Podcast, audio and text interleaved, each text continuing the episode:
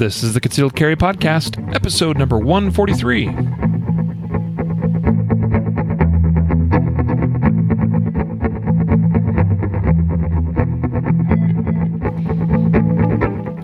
And welcome to the Concealed Carry Podcast, part of the concealedcarry.com network. I am your host, Riley Bowman. Today I'm also joined by Jacob Paulson. Howdy, everyone. There's a good old Wyoming howdy, apparently, from Jacob. Sure. Though today you did accuse me of having gone to rodeos a lot as a kid because I'm from Wyoming. And I think it's a shame that apparently you have not gone to many rode- rodeos. Maybe a shame or not. That was unfair stereotyping. Profiling.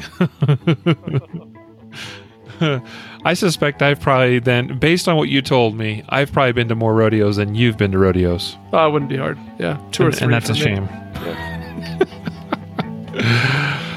oh well. Anyway, hey folks, how you doing today? Uh, today's episode is our Monday weekly episode covering everything news in the firearms and concealed carry industry. All kinds of interesting stories here today. We've got some legislative updates or some, at least some court ruling updates. I think one of these is, well, several of these are, are interesting, but this one in particular really caught my eye, talking about whether there is a right to carry or not. We'll see. We'll, we'll dive into that story here in a moment. Um, also, are smart guns a good idea? I think we asked, addressed that in our second episode of the Concealed Carry podcast and said no.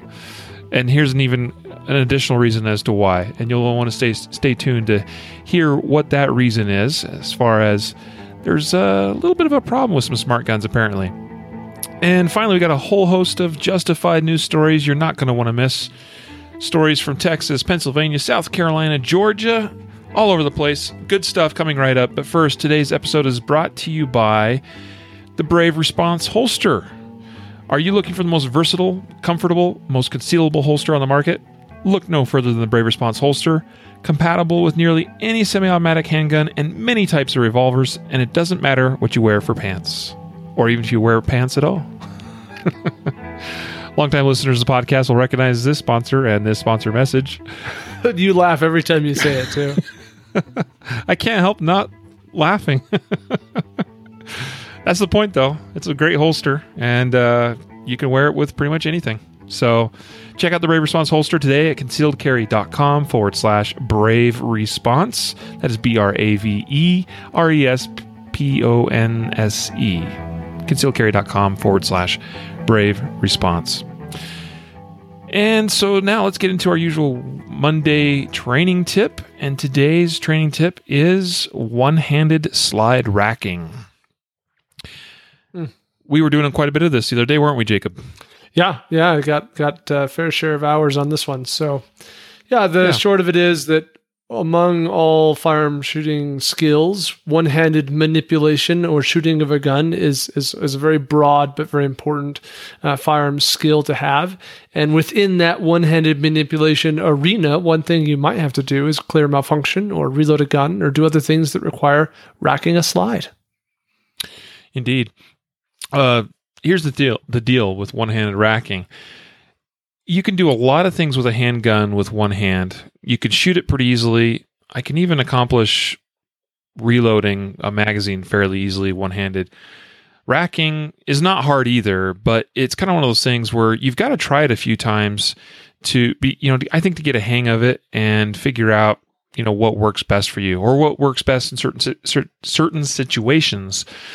For instance, if you are standing and fighting and one of your hands goes down or one of your hands is occupied and, and you need to do a malfunction drill, some sort of immediate action drill, and you've got to rack the slide. I mean, virtually every I, uh, IAD or immediate action drill involves racking the slide of some sort. Well, how would you do that? If you've got a good hard edged surface or tabletop, it's pretty simple.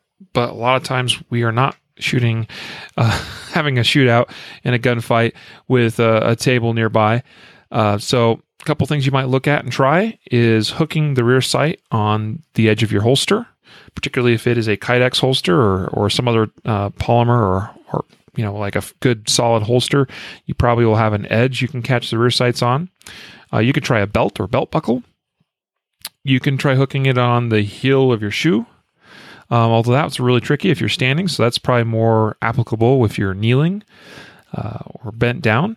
So, a couple, you know, a lot of different ways you might try it, but I encourage you to get out there and practice. And of course, by get out there, you could just do this right in the comfort of your own own home, as long as you are exercising proper safety, uh, doing some dry fire practice at home. Mhm. But uh, I would encourage you to try it.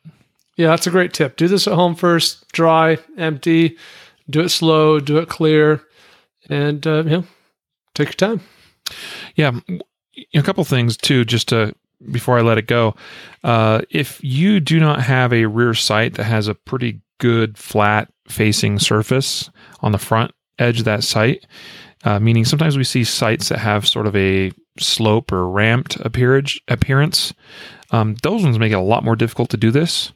It's it's really key, I think, having that nice flat face on the front of a rear sight that allows you to hook it or catch it on something and rack it. And the second thing is a lot of people don't realize this, but if you use enough pressure and force on a pant leg or something, you can generally still rack uh, a, a gun. So without necessarily hooking it on something. So just a couple things there to consider and be aware of.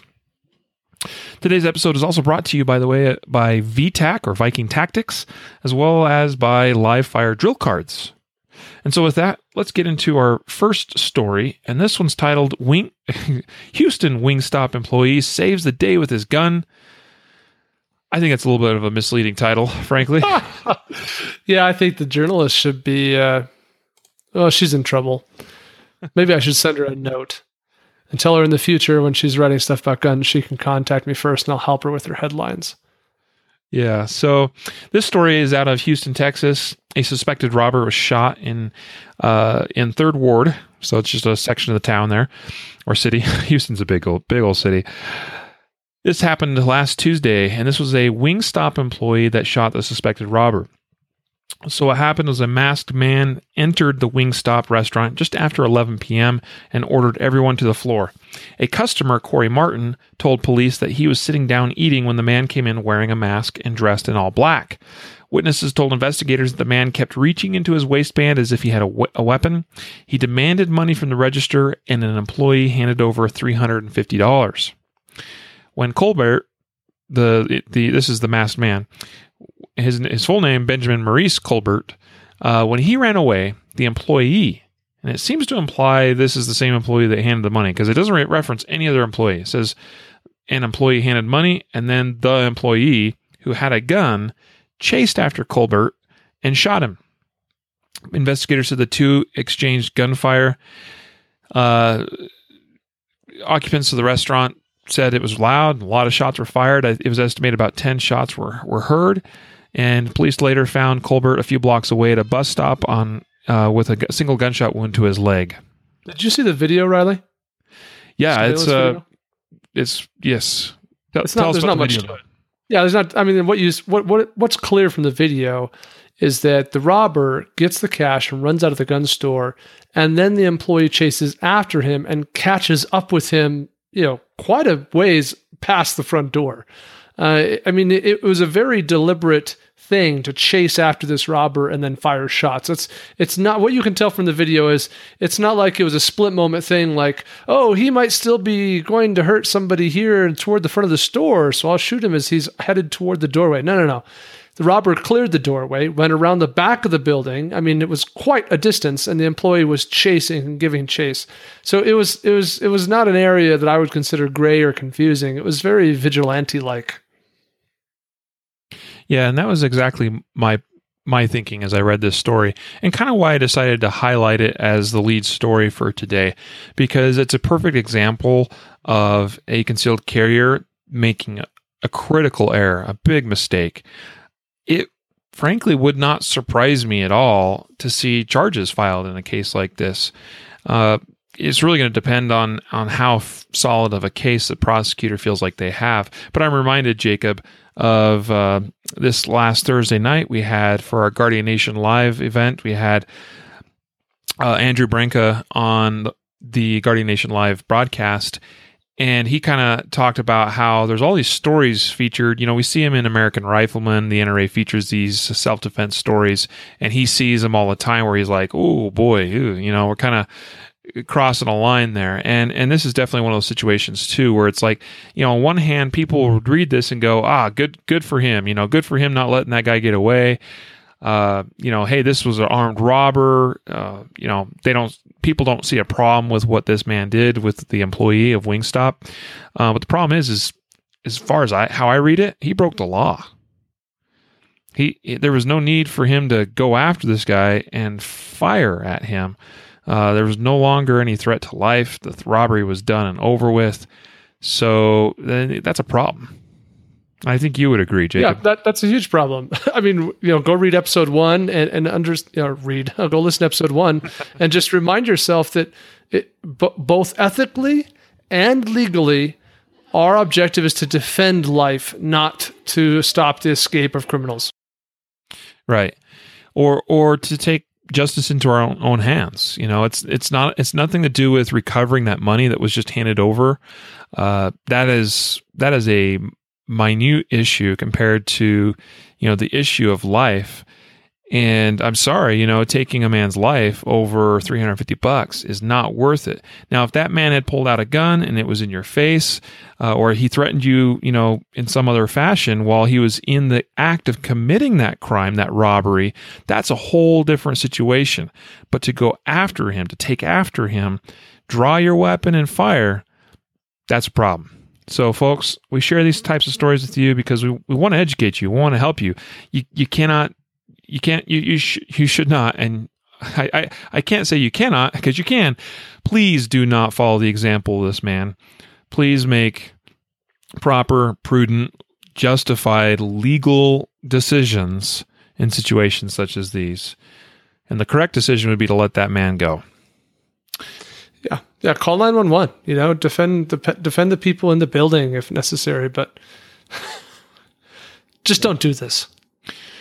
Next up, story from Vice, Vice.com. Uh, this is uh, this is an interesting story, and well, this is a repub from uh, the Trace, I think. True, true. Yeah, it was. It, it, states that here that this article is published in partnership with the Trace. Neither one of these publications I am a fan of. Uh, there's quite a bit of media on these uh, different pages or or sites that are. I mean, there, there's all kinds of anti-gun propaganda that I've come across.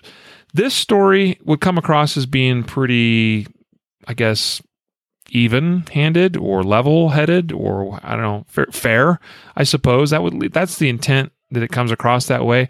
I don't necessarily see any problem with the way this is reported. They're essentially writing about a study that was done at Stanford that was concluded uh, about a month ago. And, or at least it was it was released. The info from that study was released about a month ago. It was back in June, and this study was looking at whether right to carry states. So, in other words, and that's the word, the term they used. Uh, another, you know, another way we would describe it would be shall issue states. And specifically, they looked at 33 states that are shall issue, and they looked at data since the late 1970s. Data, you know, various crime data, uh, murder rates, violent crime rates, nonviolent crime rates. They were looking, at demographics, uh, uh, you know incomes and you know all these different factors and varieties of, of information to try to determine from from this whether states with shall issue laws or right to carry in other words states where more people carry concealed and carry a gun for self-defense whether those states actually saw a decrease in crime rates and so from there, I'm going to turn it over to you, Jacob, because uh, you know I don't want to be the only one talking on this. This is a pretty. it's a. It's a, first of all, it's a fairly lengthy article. There's quite a bit of detail in it. I mean, I suspect yeah. the study that was released is is pretty is pretty detailed. I haven't seen it personally yet, but I, I hope to maybe get my hands on it because this is kind of cutting at the the core of the issue. I mean, even we we talk all the time about how we i mean we are concealed carry advocates we are concealedcarry.com because we believe society is safer because people have their guns for self defense and they are carrying concealed lawfully and legally and are able to defend themselves. And that the one thing that stops a bad guy with a gun is a good guy with a gun. I mean, we've all heard that. We say it. We believe in it, I think. But this study maybe throws a wrench into that a, a little bit. So let, I mean. I realize so this is a this is a sensitive issue for our audience, and it's a sensitive issue for us as well. But mm-hmm. I, I feel like we've got to hit it head on. Yeah, so I'd like to. We should really have John Lott come on our podcast and respond to it. Would be like the best thing we could do, um, because they're really attacking his research uh, over you know many many years. For, my first thought is the headline in this article is bullcrap. The headline is "The Good Guy with the Gun Theory Debunked," and they try and make the argument that this study that was released debunks the idea that a good guy with a gun can stop a bad guy with a gun. But the study actually has nothing whatsoever to do with whether or not good guys with guns stop bad guys with guns. Nothing. Zero. Absolutely nothing whatsoever. What right. this study has to do with is in a place where states, you know, have shall issue laws for permits, is violent crime going down or is violent crime going up and what types of violent crime? That is the extent of this study, which has absolutely nothing to do with whether or not good guys stop bad guys with guns. Nothing whatsoever. So, the whole premise on which this article is written really pisses me off because it's not relevant. In fact, the argument could be made that in a place with higher violent crime, it's more likely that good guys with guns are stopping bad guys with guns because there are more bad guys with guns. So I find it really frustrating that we would try and take this study and use it as a premise to quote unquote debunk the good guy with a gun theory. It's not even relevant. The only way, and, uh, this has come up before. Last time I, I, I, got on this soapbox was when the Daily Show with Jon Stewart tried to debunk the, the good guy theory. And so let me make this clear. The only way and for all you anti gunner researchers who actually might listen to this, which is zero, none of them will listen, the only way you could possibly debunk the theory is if you can create a database of incidents in which a bad guy with a gun was successful at doing something naughty and a good guy with a gun was available and there, potentially able to stop the bad guy and failed. Mm. Come up with that data and, and, and we'll have a chat. Well, and that's a dang near impossible thing probably to no, the data doesn't exist know, aggregate. Yeah. but uh, so i appreciate your your i mean you're correct in that this study has nothing to do with actually measuring whether uh, a good guy is able to stop a bad guy or not.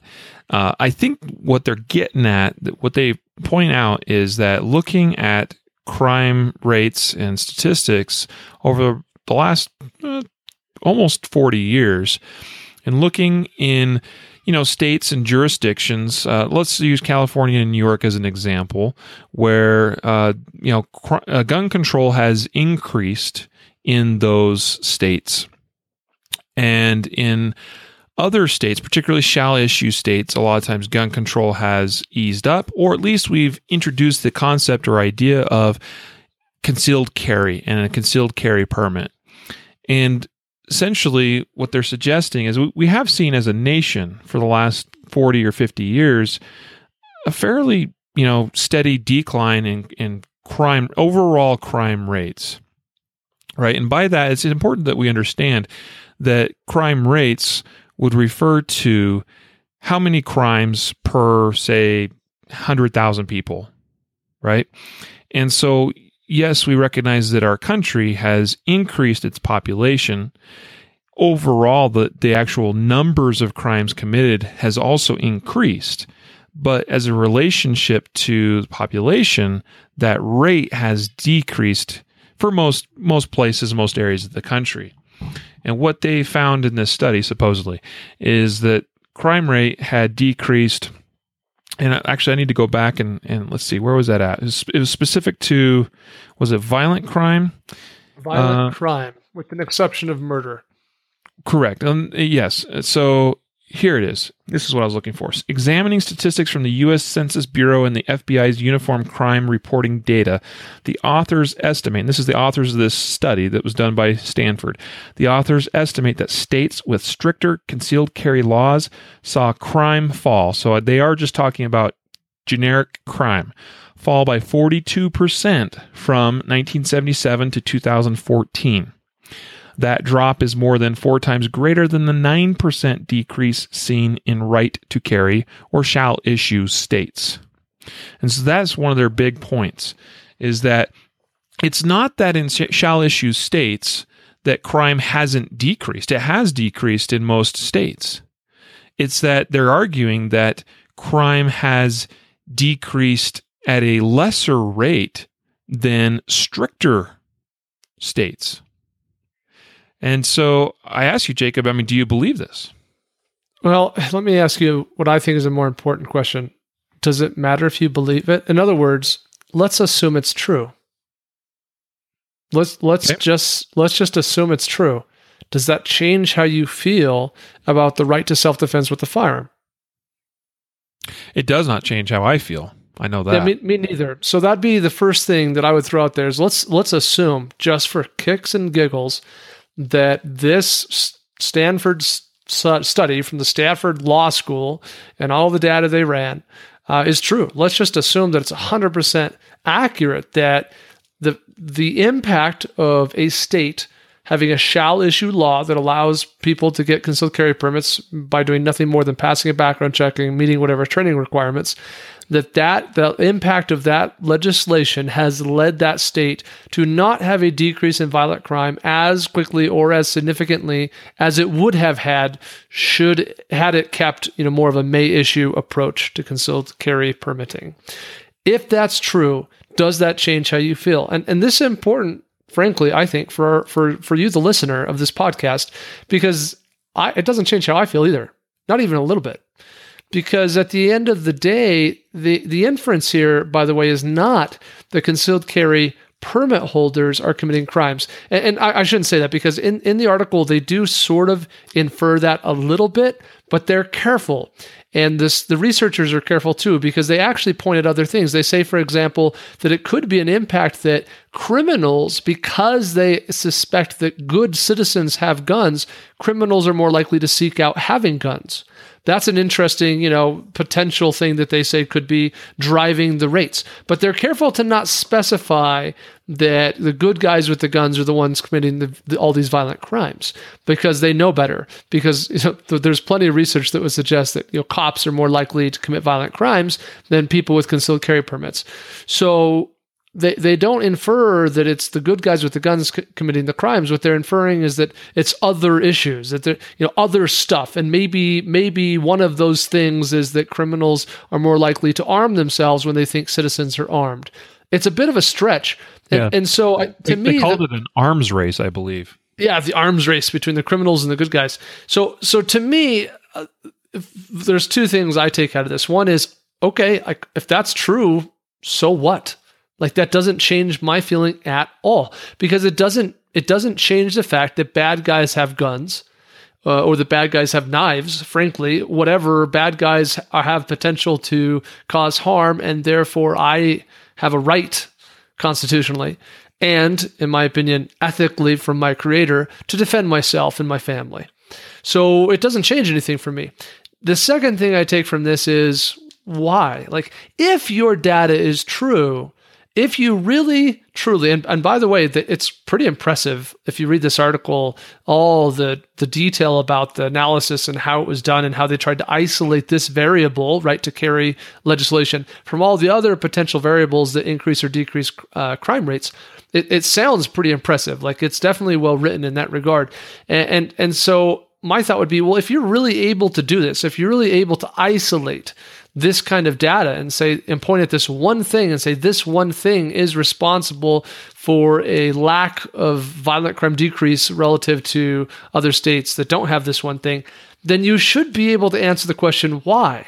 And they can't answer the question why because unfortunately all these wonderful good honest, law abiding citizens that are getting armed are not the ones committing the crimes. So their little reach of the arms race between the good guys and the bad guys is the only real attempt in this entire research study, from what I've read so far, right? To answer the question why. And it's a bit of a reach. And even if it's true, all the more reason I want to be armed. Mm. I'm not saying it's it's a good thing. I'm just saying it is what it is. Right.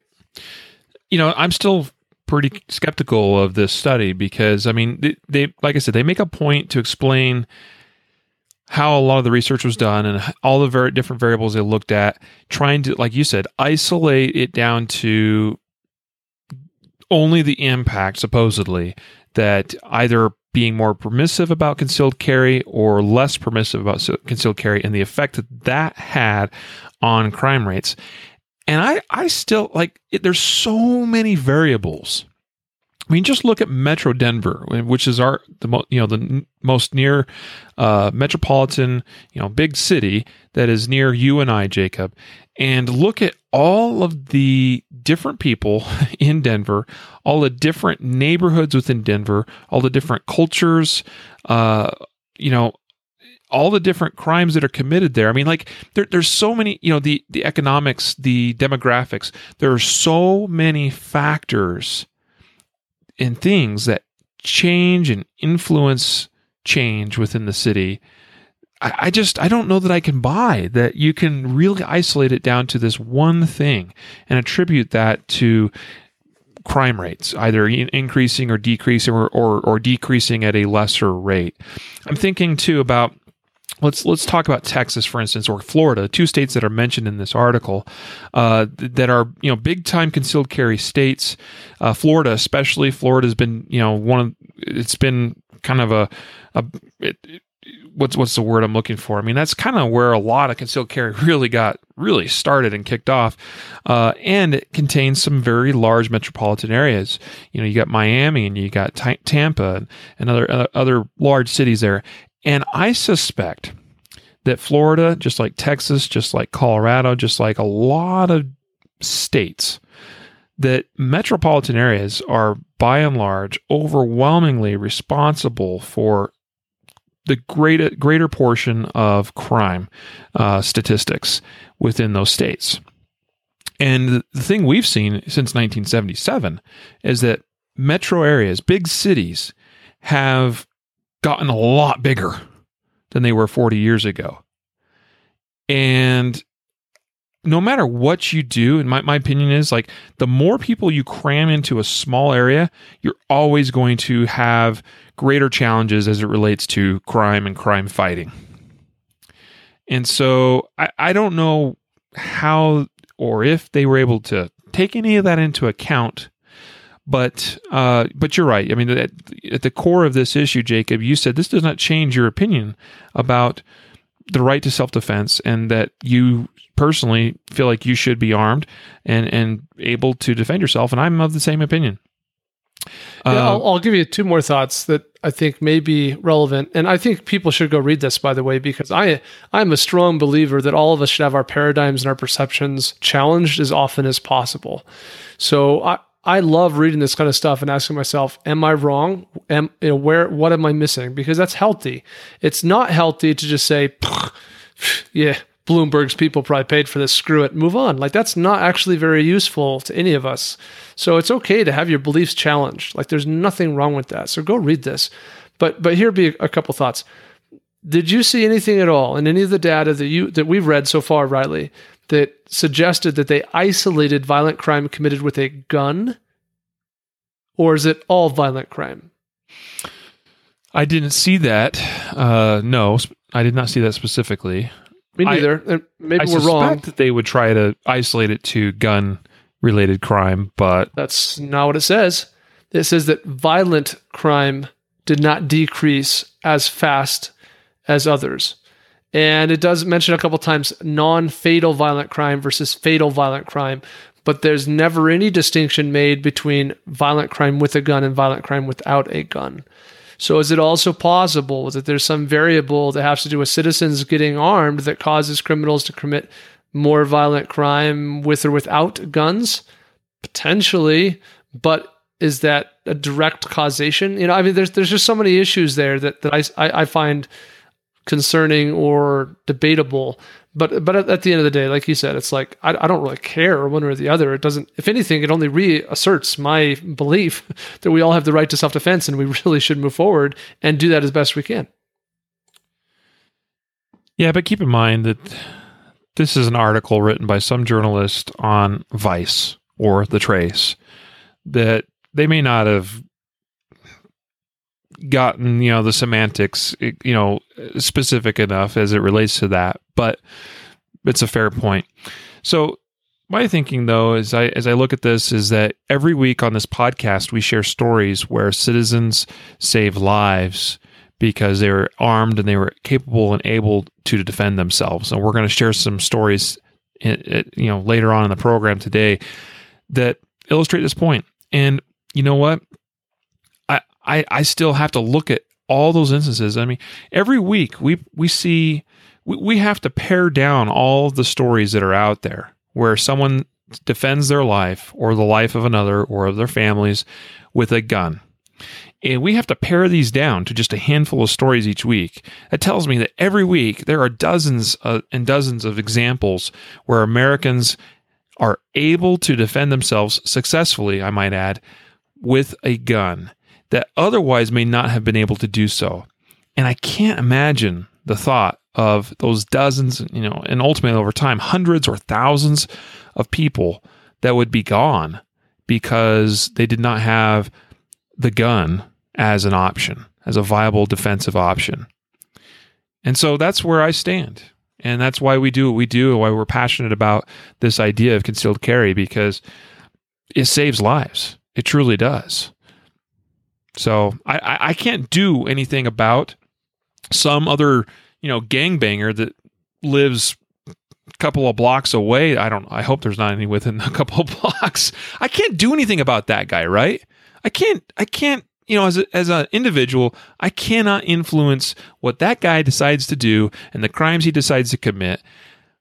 I can choose to arm myself, defend myself, prepare myself, you know, and be ready for what somebody else might do. Does that make sense? Yeah, yeah. We you know? we're all responsible for ourselves, right? Right. And so, yeah, there you have it. Interesting article. I think, folks, you're right. You're right, Jacob. They they should go read it. Uh, and we should at least be aware of these these types of things. And I suspect that it's you know with these types of articles and with these types of studies too, there, there's always a certain picture that is painted, and I promise you, there is an other side to it. And it'll be interesting to hear what John Lott has to say. And uh, I, I, hope that we can get in touch with him and maybe get him lined up to have him on the podcast and specifically talk about uh, this issue, this Stanford study, because I think this is an interesting one. It's probably the best uh, uh ammunition, if I might use the term, that the anti gunners have ever been able to get as far as like a study that, you know, that they can really, you know, it seems very, very legit. So we'll see. Turning now to a DC or Washington, D.C. federal court that just ruled this past week that carrying guns in public is a quote unquote core Second Amendment right. This is fascinating because, I mean, number one, it comes out of Washington, D.C. Uh, and and two, I mean, it just seems so often we see court cases on the federal level that don't necessarily go, you know, they don't go this way a lot of times. Um, and actually, recently, I think there was one federal court that kind of ruled the opposite of this. And now this court is saying, no, carrying, public carrying of firearms is a core Second Amendment right. And so this kind of sets it up. The Supreme Court has been hesitant to take up cases like this, to take up the issue of public carrying of firearms. Um, now we've got two federal courts that are basically saying two different things about the issue. Be curious to see if the if the Supreme Court decides to weigh on the matter finally. Uh, I'm. I'm glad that we've got you know the right. I, I hope the right justices in place as far as you know if this were to go to the Supreme Court. I'd like to think that it would you know go in our favor as far as gun rights are concerned. But anyway, to get into the, some of the nitty gritty. The U.S. Court of Appeals for the D.C. Circuit held in a 2 to 1 decision that public carrying of firearms is a core Second Amendment right, and that the district's regulations amounted to a quote unquote total ban on exercising that right. The ruling breaks with several federal appeals courts that upheld similar regulations in other states. This is quoting from DC Circuit Judge Thomas Griffith, who wrote the majority opinion. He said, For that long struggle against gun violence, you might see in today's decision a defeat. You might see the opposite to say whether it is one or the other is beyond our ken here. We are bound to leave the district as much space to regulate as the Constitution allows, but no more. Suggesting that he sees that it is a core Second Amendment right for public carrying of firearms, and that we've got to allow jurisdictions and states and cities to regulate as the Constitution allows. Which, so in other words, the Constitution says public carrying of firearms is permissible, that it is a fundamental right. And that is the that is the issue here. Uh, there are, like I said, other courts that have disagreed with that issue.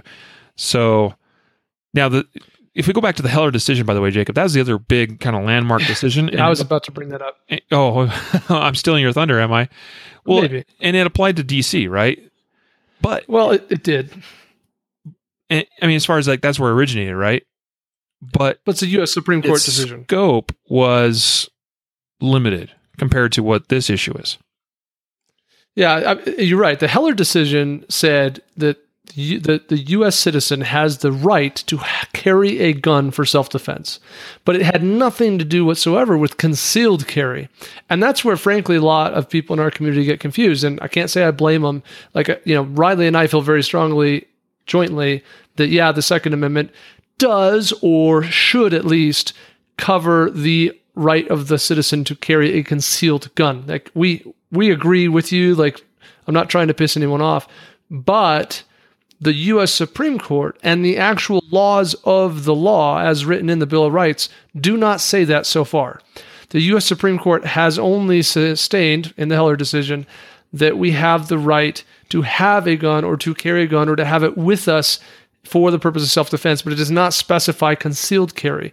And so, up to this point, you've had these other courts, and specifically, you know, you mentioned the decision in uh, whatever the California federal court is, District 11 or something, 10, I don't know, Right. District 10, I think.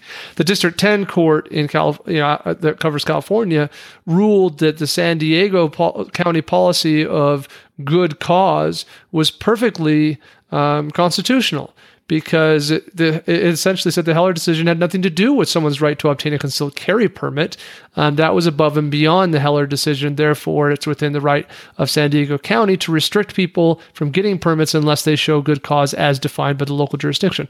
Now, this DC uh, Federal Appeals Court, I can't remember what number it is.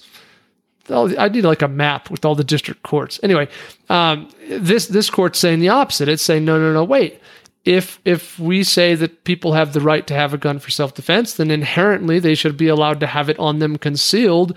And so this this you know good cause argument is unconstitutional. And so yeah i, I love it. I'm frankly pumped because it's like anyone who wants to run this up the up the chain has much better ammunition to get the Supreme Court to hear it now because you have two federal district appeals courts who disagree and that creates for a situation where the Supreme Court maybe has is has their hand forced to to ruling on this.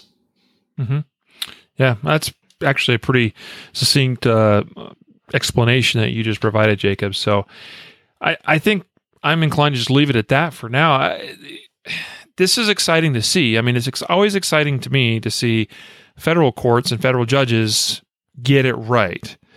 And so we'll just see where it goes from here. I, you know, I don't know if this is going to make it to the Supreme Court or not. If they're going to just say, "Nah, we're not going to rule on that at this time," um, there is still an option for the District of, of Columbia's attorneys. So those that were uh, kind of on the other side of this decision, uh, they they they could still ask for the full sitting of the of the district court to rule in on this decision. Because you know there's more than three there was three justices that ruled on this particular case but i can't remember exactly how many are on a full sitting of a district court but they could ask for that. And if they get all those just you know all those judges to come in and hear the case and rule on it it could go back the other way. So you know that's an option and that could happen and then it might not ever get to the supreme court or they may just appeal to the supreme court and maybe we see a case where the supreme court uh, looks at whether it is a so-called right uh, and i do believe it is right you know but i'm, I'm just kind of quoting as as it would uh, appear in a uh, article, if you will. You know, as far as the public carrying of firearms, and and that's a big one. Uh, this could be uh, this could be a life changing decision if it were ever to be ruled on from the Supreme Court. Um, all right, so let's get on now to another court uh, kind of related story. And this is out of Charleston, West Virginia, where West Virginia Attorney General Patrick Morrisey, joined by four other states, that would be Indiana, Michigan, Texas, and Utah, and they are asking this the Supreme Court to overturn an appeals court ruling they say infringes on gun rights. In a brief Tuesday, and this is reported on uh, usnews.com, uh, on, in a brief Tuesday, they argue that the fourth U.S. district, or excuse me, the fourth U.S. Circuit Court majority erred in concluding police can frisk someone they believe has a weapon. Morrisey, uh, joined by these four other attorneys general, said innocent gun owners have the right to carry weapons without the fear of being unreasonably searched. They argue that existing case law requires police determine someone is dangerous as well as armed. Otherwise, people will have to choose between their right to bear arms and freedom from unreasonable searches. So, let me see if I can communicate this in a way that, that is simple and makes sense. We have a law here in Colorado where anytime you are interacting with law enforcement, let's say I get pulled over by an officer, and in the course of my interaction with him, it comes out that perhaps I have a, a weapon in the, in the vehicle. Now, it it's likely that it, that could come up because my own personal practice is that as part of my procedures in dealing with the officer is that I would hand over to him at some point, uh, voluntarily, I might add, my driver's license, my registration, my insurance, together with my concealed carry permit or license to communicate to him that, by the way, I, I am carrying concealed, I am armed. All right. And he could take from that that, oh, this person is armed. He might ask a follow up question. He might say, Do you have a weapon in the vehicle? Yes, I do, sir. Where is it? I, I might be inclined to tell him, right? He has the right per statute in the state of Colorado to command. he could ask, he probably would ask, but he, you know, essentially to tell me that he is going to disarm me and that I would have to step out of the vehicle and he would, he would proceed with, you know, doing a, a, a brief search and disarming me pursuant to completing that uh, traffic stop. And so, at issue here is these attorneys general are suggesting that that is an unreasonable search. That he should have to also determine that I am, for, you know, that he that he would essentially have to have a reasonable suspicion that I am also dangerous, not just because I'm armed, before he could do something like that. What's your take on this, Jacob? I, I agree. I think that what the what the legislation essentially implies is that if you have a gun, you're dangerous. And I disagree. I don't I don't think of myself as do you think I'm dangerous, Riley? I don't think I'm mm, dangerous. Sometimes. so I'm certainly not dangerous in an illegal way. I right. don't think. Right. So I appreciate that my constitutional rights should not be infringed simply because I'm exercising my right to carry concealed. Like, eh, th- there's always drama when two constitutional rights seem to collide, right? And this this is one of those collisions. And the arguments here, to me, the core of it is, you know, inherently because someone has a gun, are you calling them dangerous? Because we shouldn't, because the Constitution allows that they have that gun. Right. So this is a tricky one, I think, you know, because we do have a couple issues here, and it, it goes beyond just. It's not just Fourth Amendment and Second Amendment at odds with each other. And actually, by the way, I should say they're not necessarily even at odds, because what the Fourth Amendment is basically saying is that that I have a right that I sh- you know I shouldn't have to be subjected to unreasonable searches and seizures, right? And I have a right to be armed. But at issue is officer safety.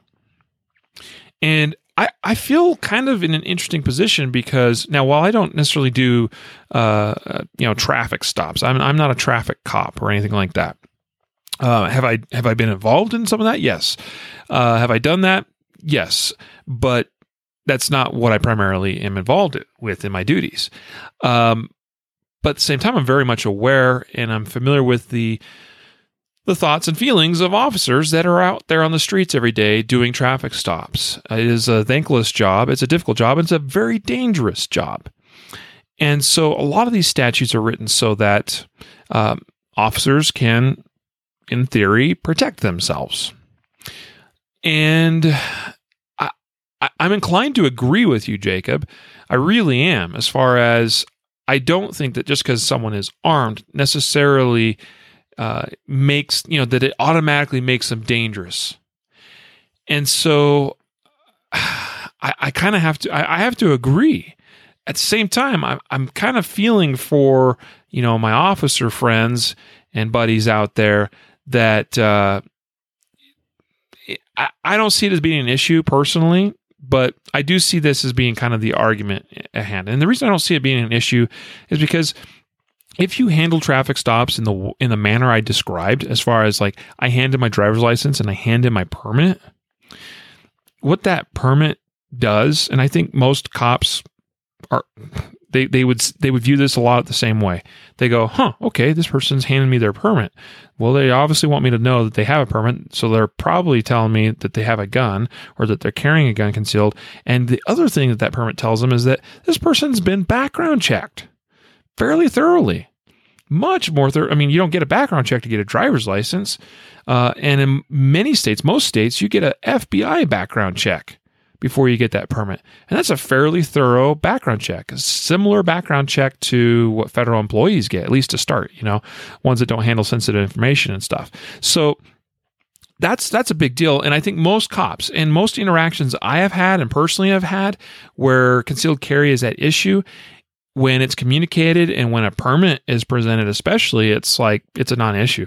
Because I think most cops look at that person and go, they're probably not dangerous because they they're they're a law abiding citizen or they wouldn't have that document in hand.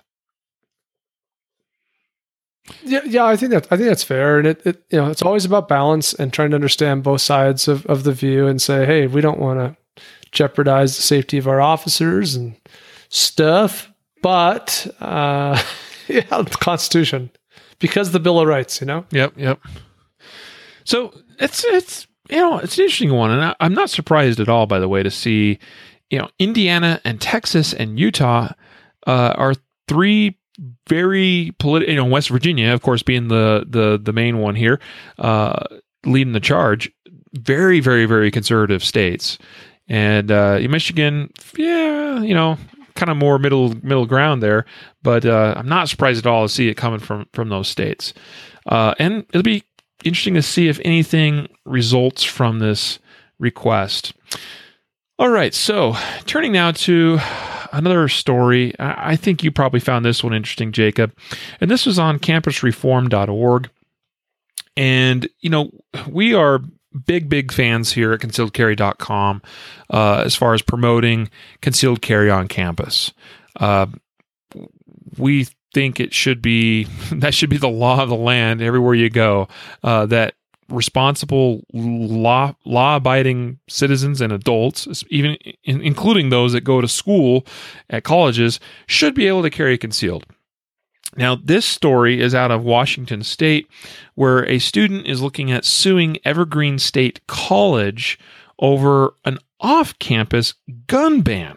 Now, this one kind of blew my mind, Jacob. And essentially, what's at issue here? What, what he is describing is, I mean, like, makes my eyes want to bleed because he's basically saying that now state law there prohibits concealed carry on college campuses without permission from the school.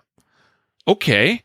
I mean, I, I might not necessarily agree with that from a legislative standpoint, but if that's the law of the state, okay, all right, I get it. All right.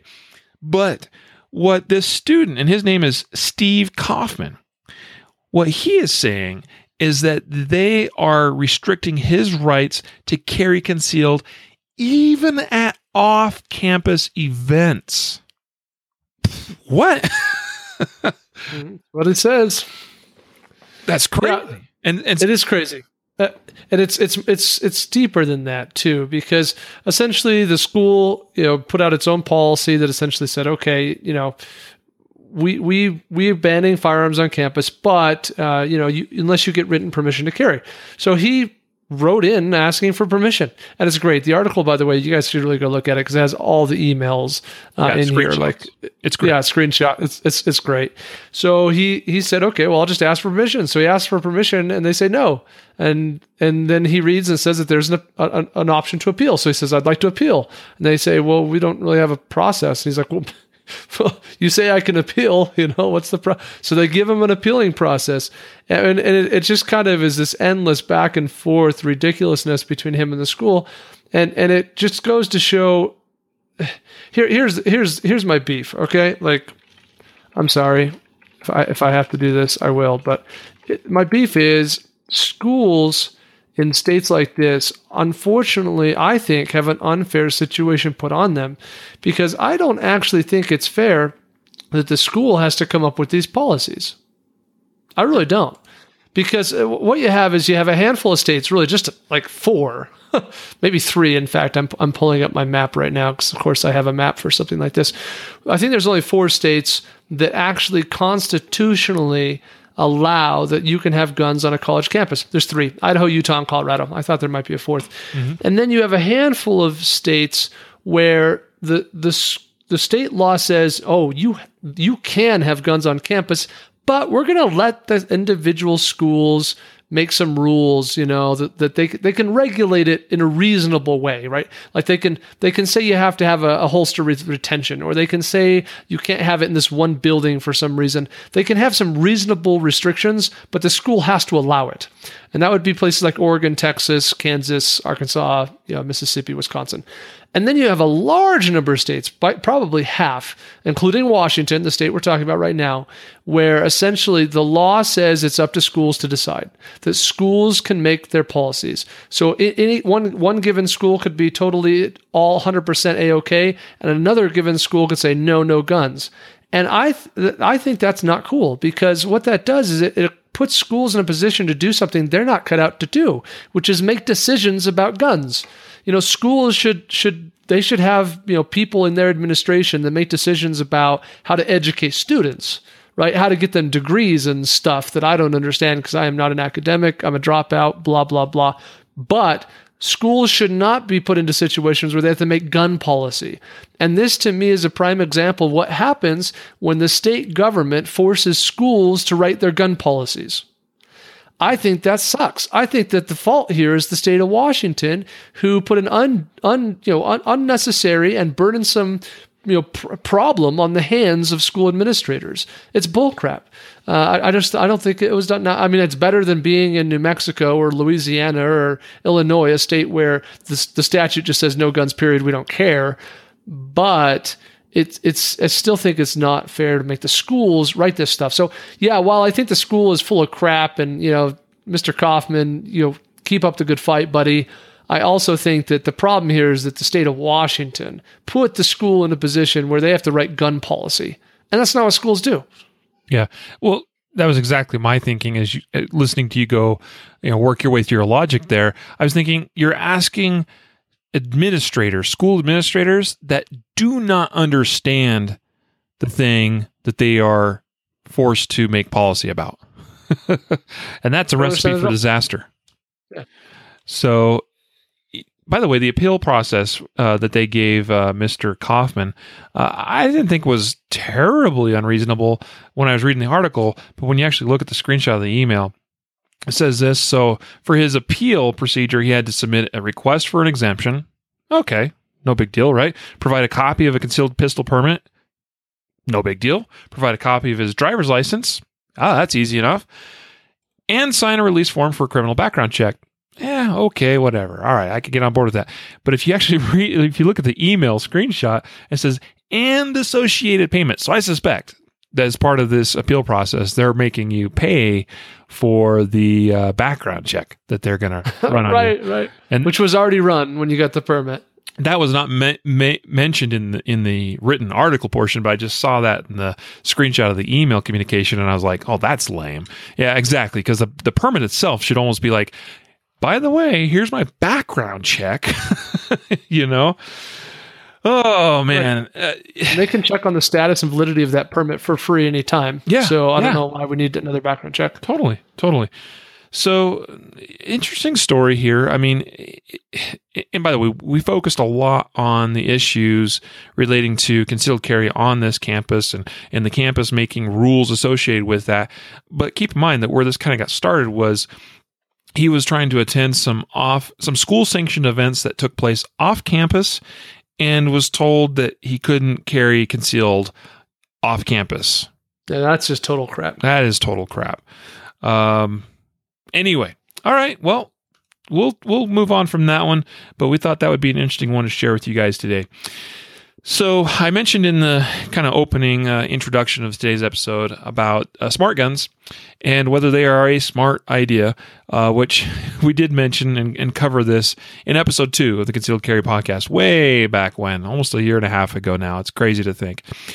And if you listen to that, what would come out of it, obviously, was that smart guns, bad idea. Really, really, really bad idea. This one, this article, I think takes that to a to a new level because it uses as its example of a smart gun the Armatix or Armatix or I don't know exactly they pronounce it Armatix. kind of weird in the in the there's a video here you can watch and he said it differently than how I say it but th- it, this is the Armatix uh, IP1 pistol. It's a 22 caliber smart gun. You have to have a special wristwatch worn at the same time that you're using it. The, the watch I think has to be within about a foot of the gun for the gun to fire and so, all right, that sounds like a smart idea. That means I could just leave my gun wherever and, you know, until I'm holding it in my hand, it can't go bang, right? Well, what this guy, this is a, this guy is a security, um, uh, consultant, we'll call him. He's basically a hacker, uh, professional hacker, and he found out how to hack the Armatix smart gun using $15 worth of common, easily purchased uh, magnets. Well, it's it's it's it's so much awesomer than than it sounds. To be honest, like I, you just totally undersold it. uh, he, he he did so much more than that. Yeah, it's true. What he found is that with fifteen dollars in magnets, you know, literally he could stick the magnets against on the side of the gun, kind of on the frame, kind of right above the grip, and boom, like good to go. No watch required. Now I can shoot. Um, but he also admitted that that would be a very easy fix um, in terms of the way it was constructed. Now here, here's what I would call the less easy fixes. okay, he he also found that he could create a transmitter that would put off a signal that would essentially fake the watch signal so that he could get rid of the watch and take his homemade transmitter and boom, good to go. I can shoot the gun now. Or he could also do the opposite. He could put the watch on, have the gun in hand, and in theory it should fire, but using a homemade transmitter, he could put off a signal that essentially blocks the watch Yeah, and could kills the gun.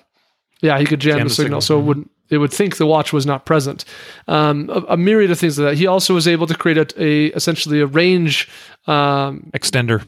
extender. Yeah, so so I can leave my watch over here, put a transmitter next to the watch, and then I can go way over here and and you know at, at distance because you know I've extended the reach of, of the watch now.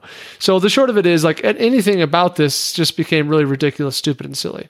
Yeah, and I, I don't remember episode two very well, but I'm pretty sure we talked about the uh, some a lot of these issues about you know the potential for hacking uh, that technology and that gun, and uh, you know there's a lot of other issues too. Of course, I mean with the technology working and batteries going dead on the gun, or uh, you know maybe I need, maybe my my shooting hand or whatever gets disabled during a gunfight and now I can't hold my hand with the wristwatch up close to the gun and now I can't defend myself. You know, there's all these issues. But at the core of it, this is technology incorporated into a analog technology, into a gun, a firearm. And we know pretty much in today's world, anything digital and electronic can pretty much be hacked. And that's what this guy did. He hacked it about four or five different ways. And the simplest one of all was holding some magnets to the side of the gun, and the gun was able to fire without the watch. Meaning it's a safety issue. If if that's you know the purpose of of having that gun to begin with is because it's supposedly going to be safer for you and your family. Wow. So thank you to his his uh, he wouldn't he, went by a pseudonym this this hacker uh, his his pseudonym is Plore or Plore or something so Plore thank you for bringing to our attention the fact that smart guns probably not a good idea I'll just say that smart guns are stupid. How about that? Yep. we'll leave it at that. On to uh, a quick story from freebeacon.com. I'm really not, going to spend a lot of time on this because we got to get into our justified stories. But uh, it says here this is the Washington Free Beacon saying that from the Department of Justice, gun prosecutions are up nearly 23%. That the Department of Justice announced on Friday that the number of people charged with, with illegal possession of a gun was up almost 23% in the second quarter of 2017 compared with the t- second quarter of 2016. And they're saying that this is that this is a result of increased enforcement of current federal gun laws and is a direct result of President Trump's executive order on crime reduction and Attorney General Sessions' memo on targeting gun crimes.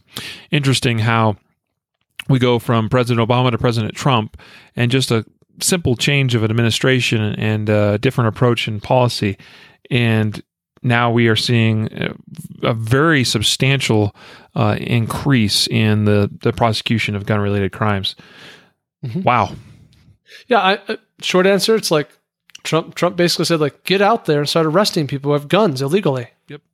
Yeah. okay. Crackdown, and we did.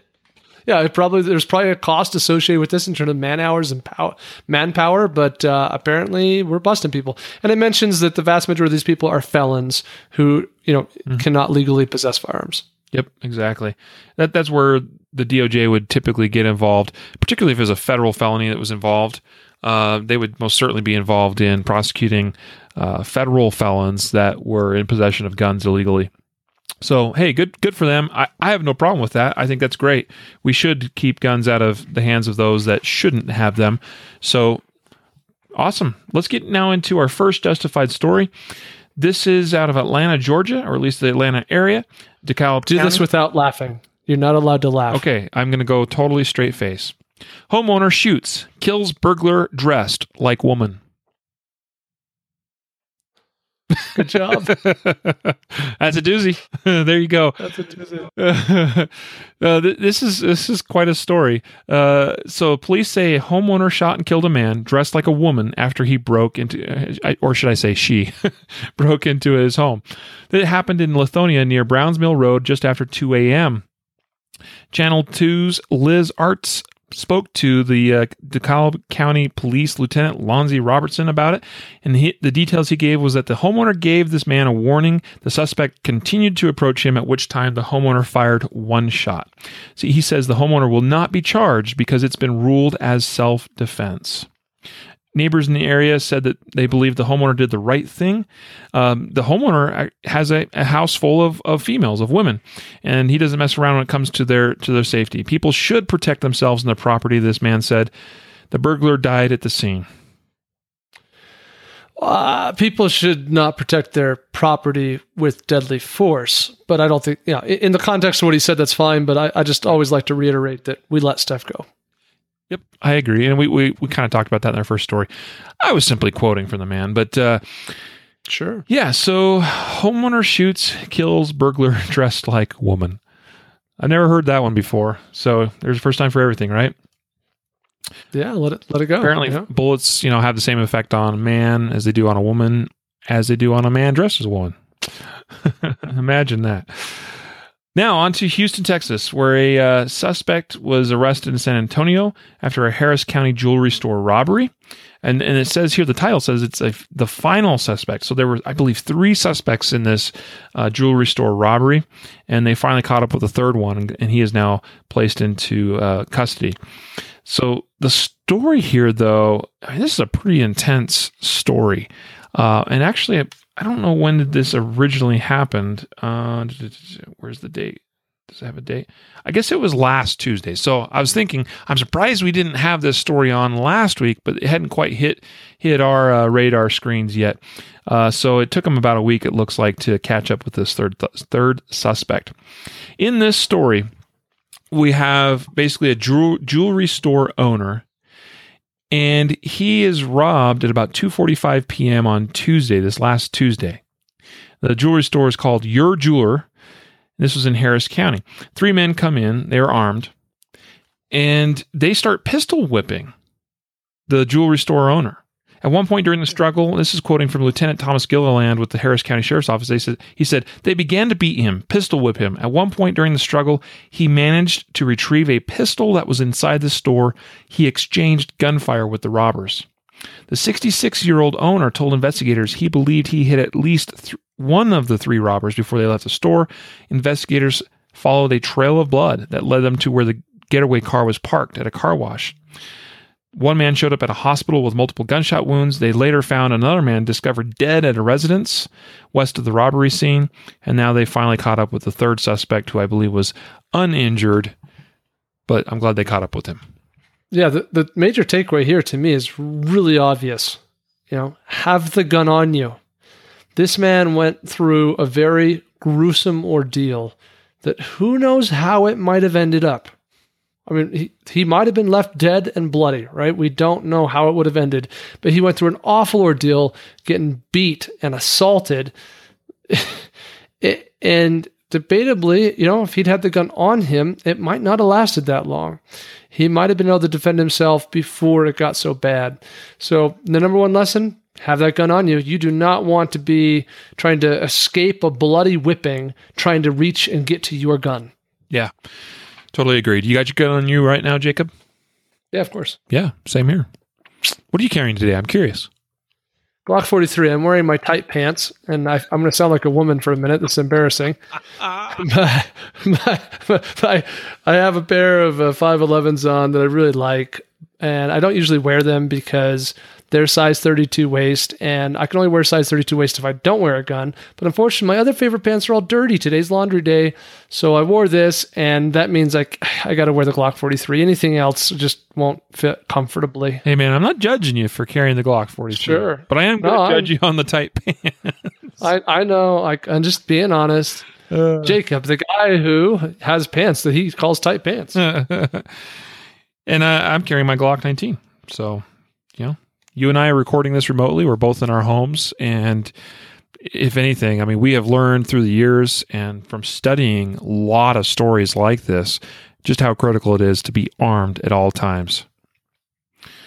Yeah, I, I, I was once in that group years ago, whereas like I would carry when I left the house, and then I get home and I take it off and put it in the safe because it was kind of like a well, I'm home now and it's a comfort issue. But no, no, I've I've since learned my lesson. Turning now yeah. to our attention to Pottstown, Pennsylvania. And Pottstown police say a father shot his son multiple times following an argument.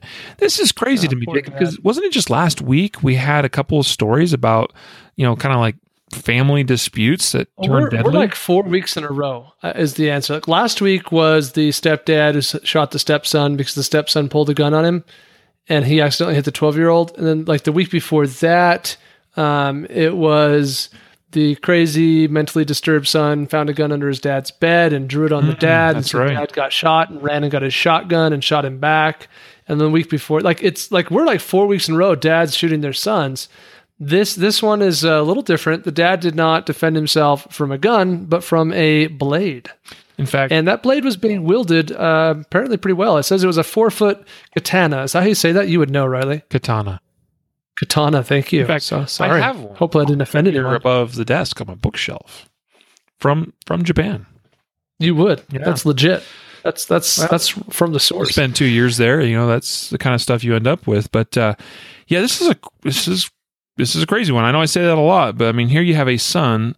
Uh, now, first, I'm going to set the stage a little bit because lower down in the story, it says that um, cops have been called to this residence uh, several times recently in recent history.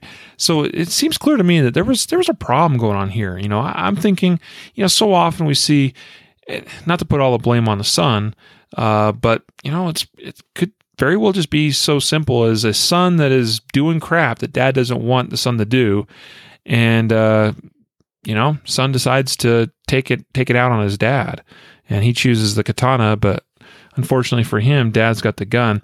You can tell, in fact, my, my heart is just like, oh, you know, just really cuts to the core of you here as you're reading this.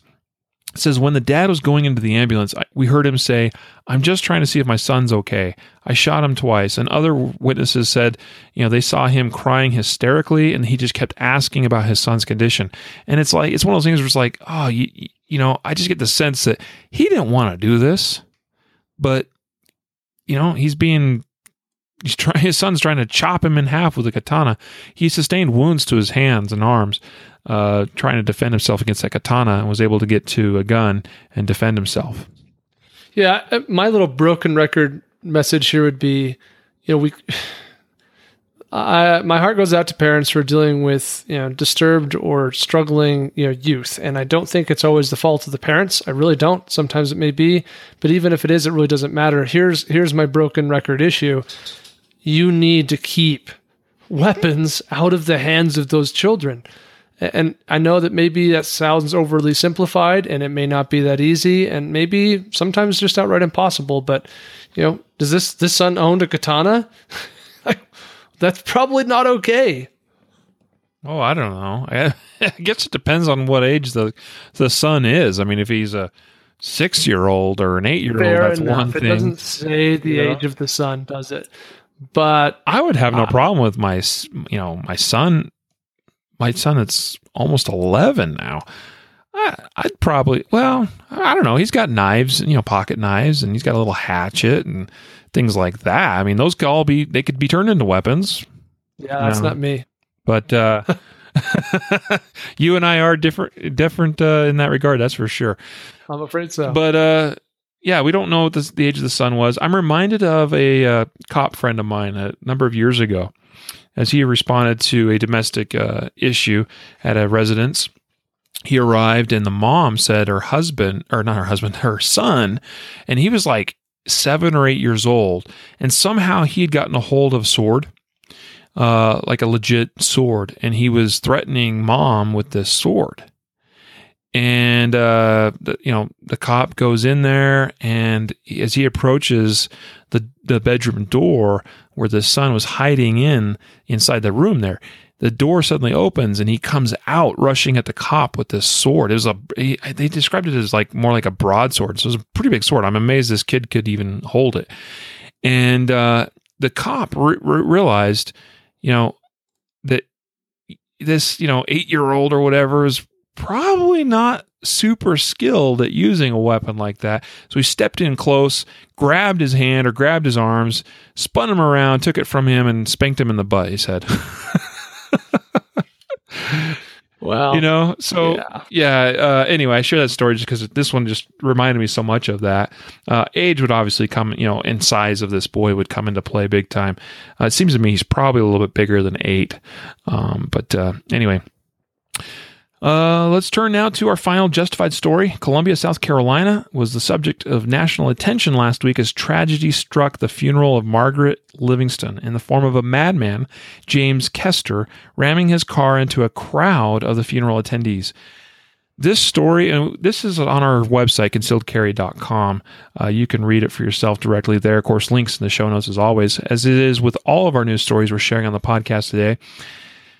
This story just is bizarre. Uh, do we even have mu- much info, information, Jacob, as far as motives of this guy? Do you know? No, but it seems to have been specific because he did walk up to a crowd of people and ask, "Is this the funeral of so and so?" And only when they confirmed yes, it is, did he begin his attack. Right. So we, I don't know, I don't know anything about the motive, only that it was not random. Right. Now, people noted that they, they found his in, his inquiry to be a little odd because folks that knew Margaret Livingston uh, that were attending her funeral knew her as Peg or Peggy, uh, and and wouldn't necessar- necessarily have referred to her as Margaret. Uh, but they didn't think that was you know odd enough to obviously be too concerned about. And as soon as he found out that it was in fact the funeral of Margaret Livingston, he turned around, went back to his vehicle, his Cadillac, it says, and immediately then started up and ran it into the crowd of people. In the process, hitting 12 people from the ages of 11 to 78. So far, there have not been fatalities from this uh, incident, and all are expected to make a full recovery. Now, it's mentioned here also in the article that perhaps one one of the reasons there was not uh, fatalities or that there wasn't a second or third attempt with ramming this crowd with the vehicle was because a woman who was there attending the funeral who was carrying concealed. She produced her concealed carry handgun and pointed it at the driver as he was planning on beginning a second run to mow down more people. He then complied with her as far as he, he gave it up. So yeah, I, to me the news story here is not fully that hey, like justified shooter, yay, we drew a gun, we stopped an attack. Like yes, let's celebrate that awesomeness. Super sad that 12 people got hurt. I think the interesting thing here is that the the the incident got legitimate national news coverage. Like it really was pretty well covered. But in none of the coverage that the media did was there any mention of the fact that he he was debatably, arguably stopped by a concealed carrier. Yeah, I completely agree with you because I I remember sitting at my desk working one of you know on the day this happened, uh, and seeing the news alert. I get these news alerts on my phone. I I, I love following the news, and I like getting these alerts because I I kind of like to be one of the first that knows things.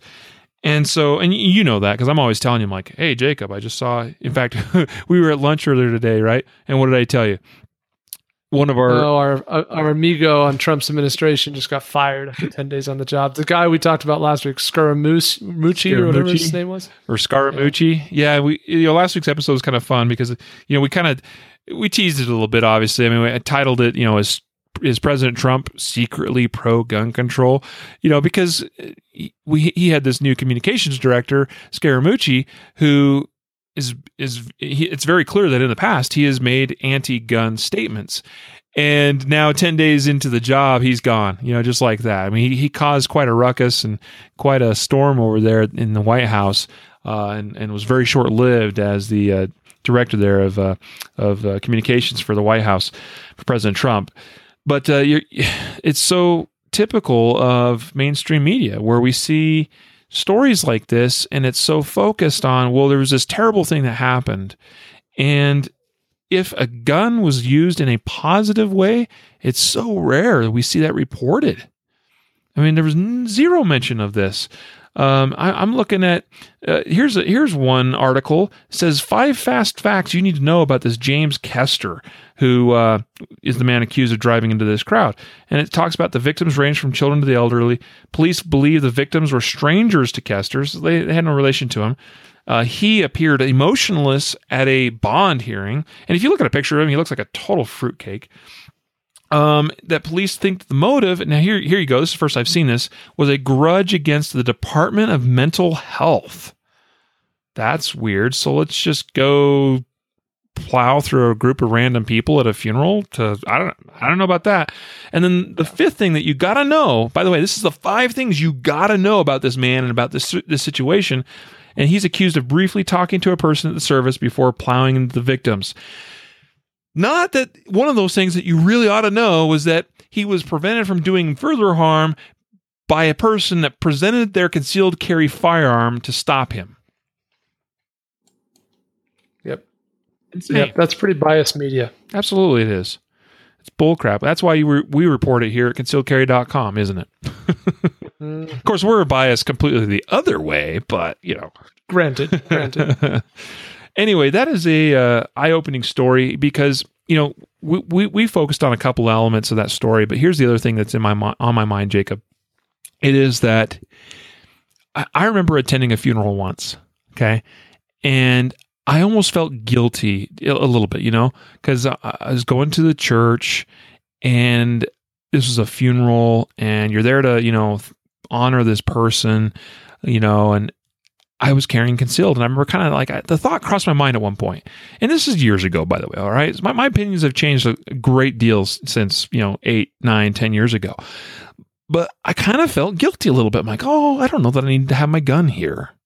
You know, and I, that's not how I would feel now about it necessarily.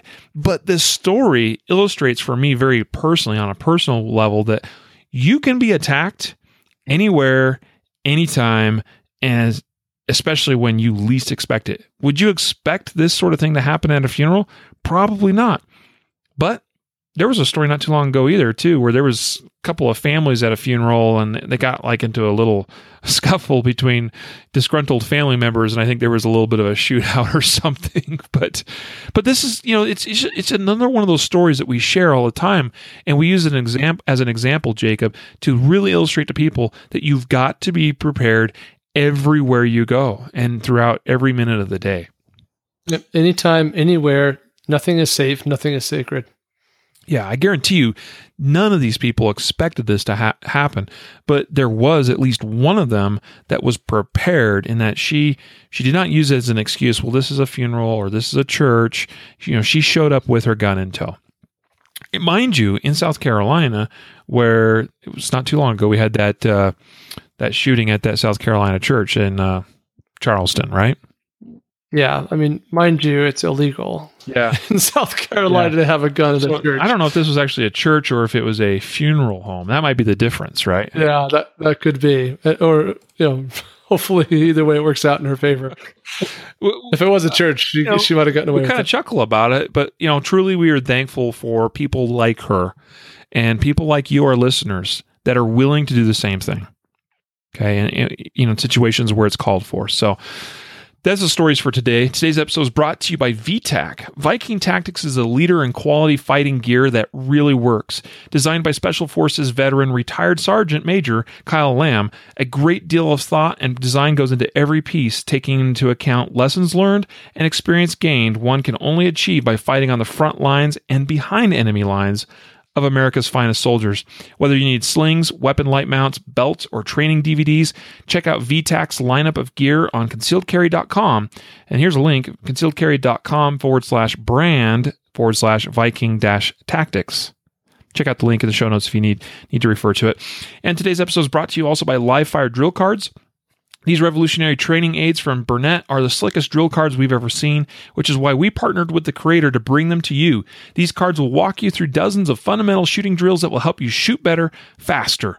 These cards list all the requirements to shoot each drill, detail parameters, and give you multiple fields to record multiple runs through the drill so you can track your progress.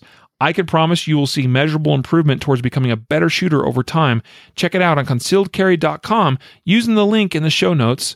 Live uh, in the show notes, and it's uh, labeled live fire drill cards. You'll see it there in the show notes when you check it out. Go there, try out a couple of those uh, live fire drill cards. I think you'll be impressed with what you find. And so there you go. That wraps up for another episode today on the Concealed Carry podcast. So, Jacob, Yeah, be vigilant. Don't let your guard down. You know, if you are in any way becoming complacent, it's time to wake up and recommit and do it right. Indeed. And so, with that, this is Riley with the Concealed Carry Podcast signing off. I hope that you will train right, train often, and train safe so you can fight hard, fight fast, and fight true. Take care, everybody. We'll see you next week or Wednesday.